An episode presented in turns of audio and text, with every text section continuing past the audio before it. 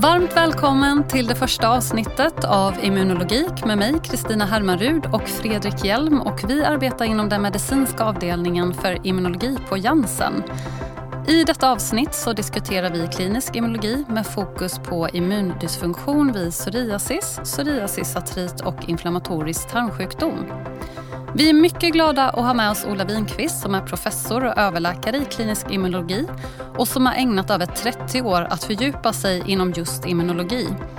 I sin forskning har Ola bland annat undersökt hur man med hjälp av immunterapi kan bromsa inflammatorisk sjukdom. Varmt välkommen Ola! Tack så mycket! Ola, över åren har vi haft många utbildningar tillsammans och eh, jag slås ju av ditt intresse för eh, immunologi. Var eh, kommer det ifrån? Ja, det är ett väldigt gammalt intresse. Det är från de första skälvande minuterna när jag började läkarprogrammet i Lund där jag började att forska och försöka utreda ett protein som man inte visste funktionen på. Och det visade sig sedan att det här proteinet kanske var med och reglerade immunsystemet vilket gjorde att jag kom in och började titta på suppressorceller. Och de här cellerna har ju fått ny namn och ny renässans. Det är nämligen regulatoriska T-celler och de verkar vara viktiga i nästan alla immunmedierade sjukdomarna. Så sedan dess har jag varit intresserad av att förstå hur man reglerar ett immunsvar. Intressant. Verkligen. Mm. Idag kommer ju diskussionen kretsa kring tre artiklar och de här artiklarna och samt de frågeställningarna som vi tar upp i detta program kommer du hitta länkade vid infotexten till detta avsnittet. Så jag tänker att vi startar igång med en första fråga här och det är att om vi utgår då från psoriasis, psoriasisartrit och inflammatorisk tarmsjukdom. Vad kan man säga att de här sjukdomarna har gemensamt immunologiskt och kan du beskriva den ledande hypotesen för immunpatogenesen? Ja, eh, de här sjukdomarna, eh, åtminstone två av dem kan man ju verkligen säga att de är vår avgränsning mot yttervärlden. Eh, tarmen och huden, men indirekt kan man också säga att leden är omgiven av en kapsel som skyddar den från ytterligare, med ytterligare en barriär. Och det här gör att de här organen har ett immunologiskt vad ska man säga, vakenhetsprogram man kanske kan säga att hemvärnet ligger förberett. Så om det skulle komma ett anfall av en bakterie, virus eller en svamp så sätts immunsvaret igång omedelbart. Och vi tror ju som vi förstår att förutom att omgivande bakterier, eh, svampar eller virus är med och sätter igång de här processerna så vilar alla de här sjukdomarna på någon form av genetisk bakgrund. De kanske bidrar med en del men eh, när man på den genetiska bakgrunden då väl får ett första genombrott genom en barriär så har vi ett immunförsvar som genast sätter igång. Det här snabba immunförsvaret som kanske påbörjas inom minuter till timmar från att man har brutit den här barriären gör att man engagerar olika system. Och där finns det en, en stor arsenal men arsenalen utav signalmolekyler, cytokiner som sätts igång har ändå ett temata. Och det här temata som man ser är kring TNF-alfa, IL-23, eh, IL-17 som är också eh, framgångsrika måltavlor för våra nya behandlingar. Så i de här systemen så ser man att det startar med en primitiv igenkänning som startar en snöbollsreaktion där man börjar att engagera fler celler, man tillkallar fler celler till skadeplatsen, man förstärker signalerna och sen slutligen så får man ett adekvat immunologiskt svar vars syfte då har till eh, uppgift att begränsa den här infektionen. Men det som skiljer från vi andra som inte drabbas av dessa sjukdomar det är att vi kan stänga av den här reaktionen.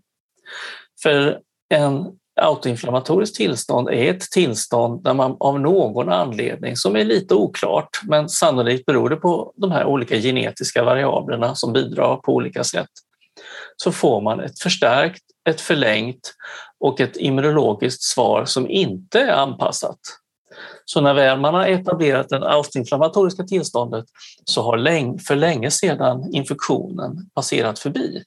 Men kvar står att man av någon anledning då fortsätter med inflammationen.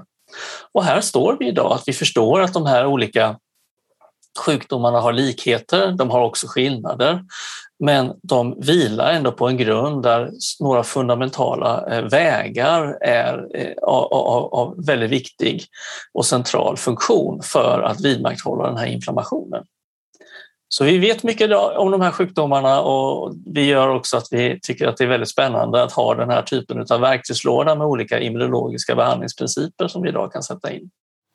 Ja, det är väldigt intressant och någonting man reflekterar när man går igenom de här figurerna i artiklarna som vi diskuterar kring idag. Och just det här att regleringen av cell och cytokinatverket de kan te sig väldigt likt mellan sjukdomarna. Eh, så att man skulle kunna reflektera över att det som händer i huden lika väl händer i tarm och i ben. Precis. Mm. Exakt så. Exakt så. Och det kanske är på det sättet att vi har ett begränsat antal program. Eh, och då beror det egentligen bara på vart programmet sätts igång. Mm.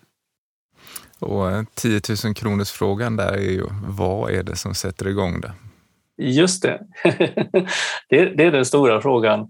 Och jag tror att eh, eh, den är verkligen 10 000 kronors frågan för jag tror inte det finns ett korrekt svar. Utan jag tror att det är många sätt som sätter igång det. Så det är nog inte enbart så att det måste vara ett, eh, ett patogen, en specifik virus, en specifik svampsort eller bakteriesort. Utan vi ser ju också till exempel att fysisk stress, fysisk skada kan initiera och det har sannolikt med att de första stegen som de primitiva cellerna reagerar på, det är farosignaler.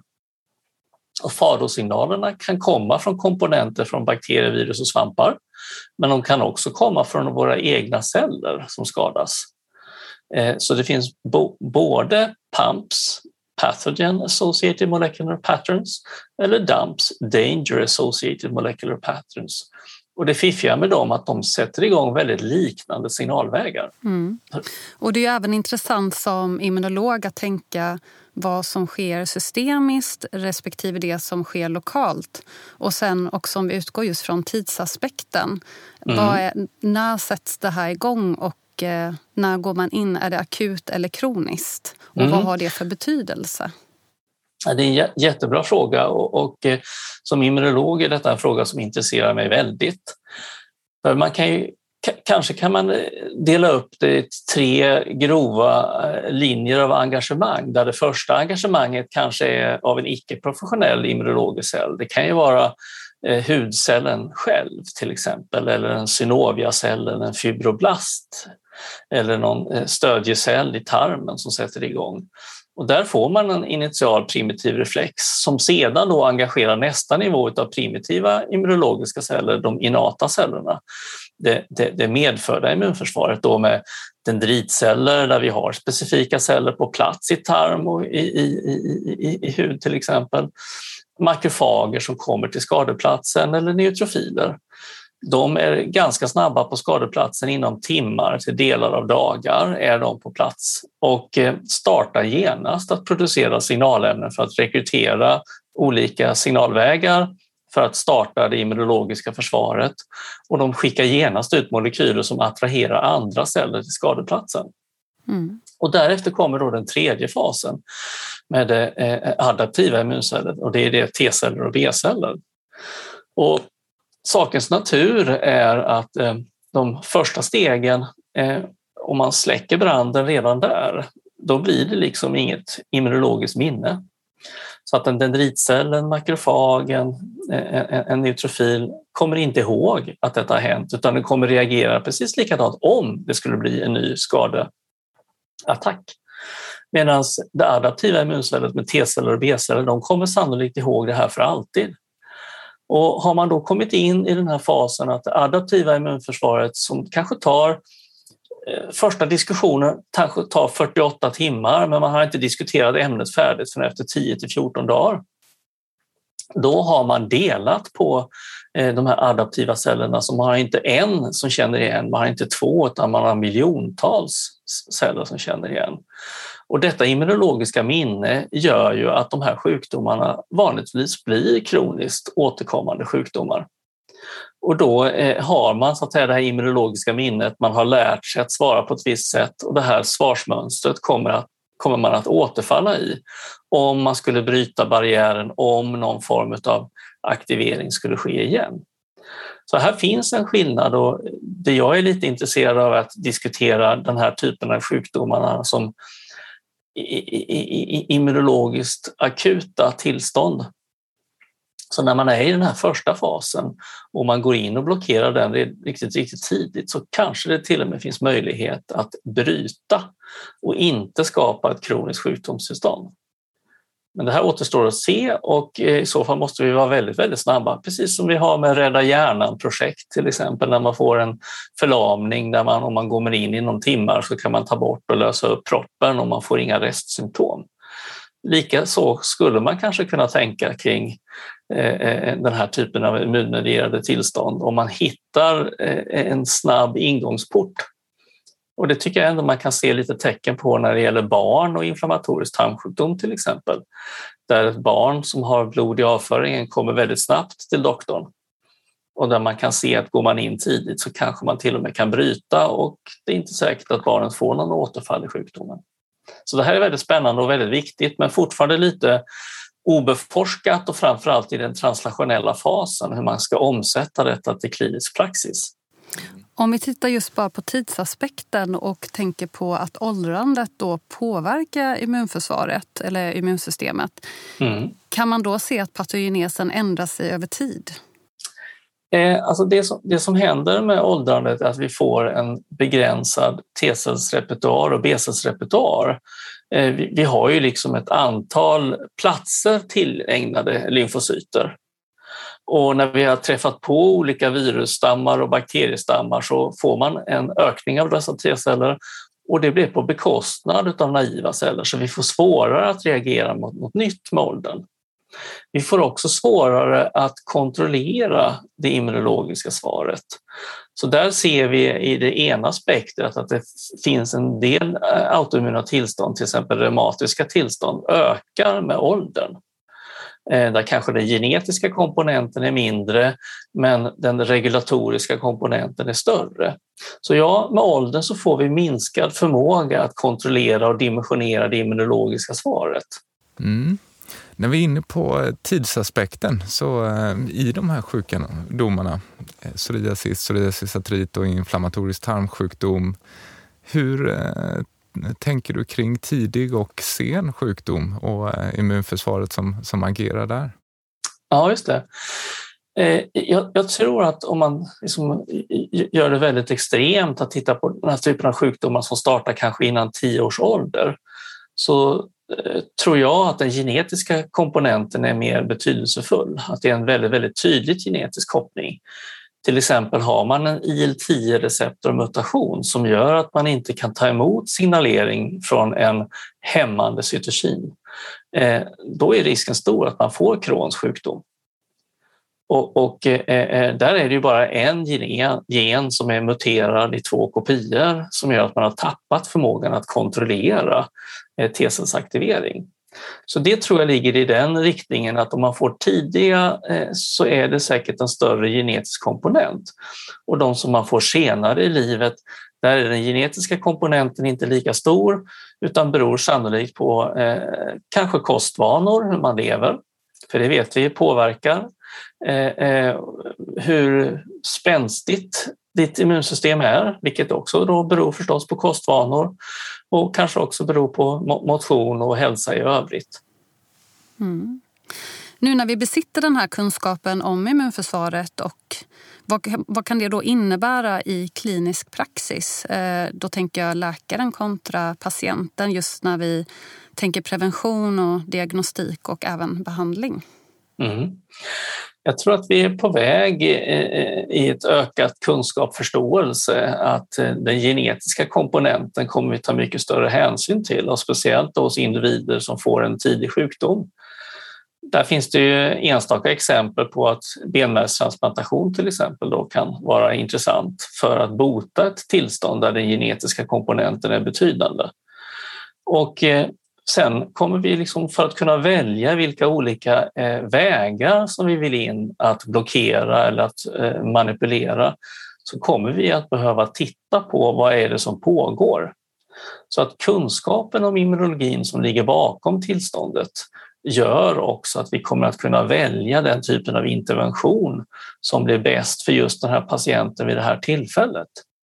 Vi har idag en tendens att följa någon form av trappa som nästan följer i vilken ordning uppfann vi de olika läkemedlen och vad kostar de?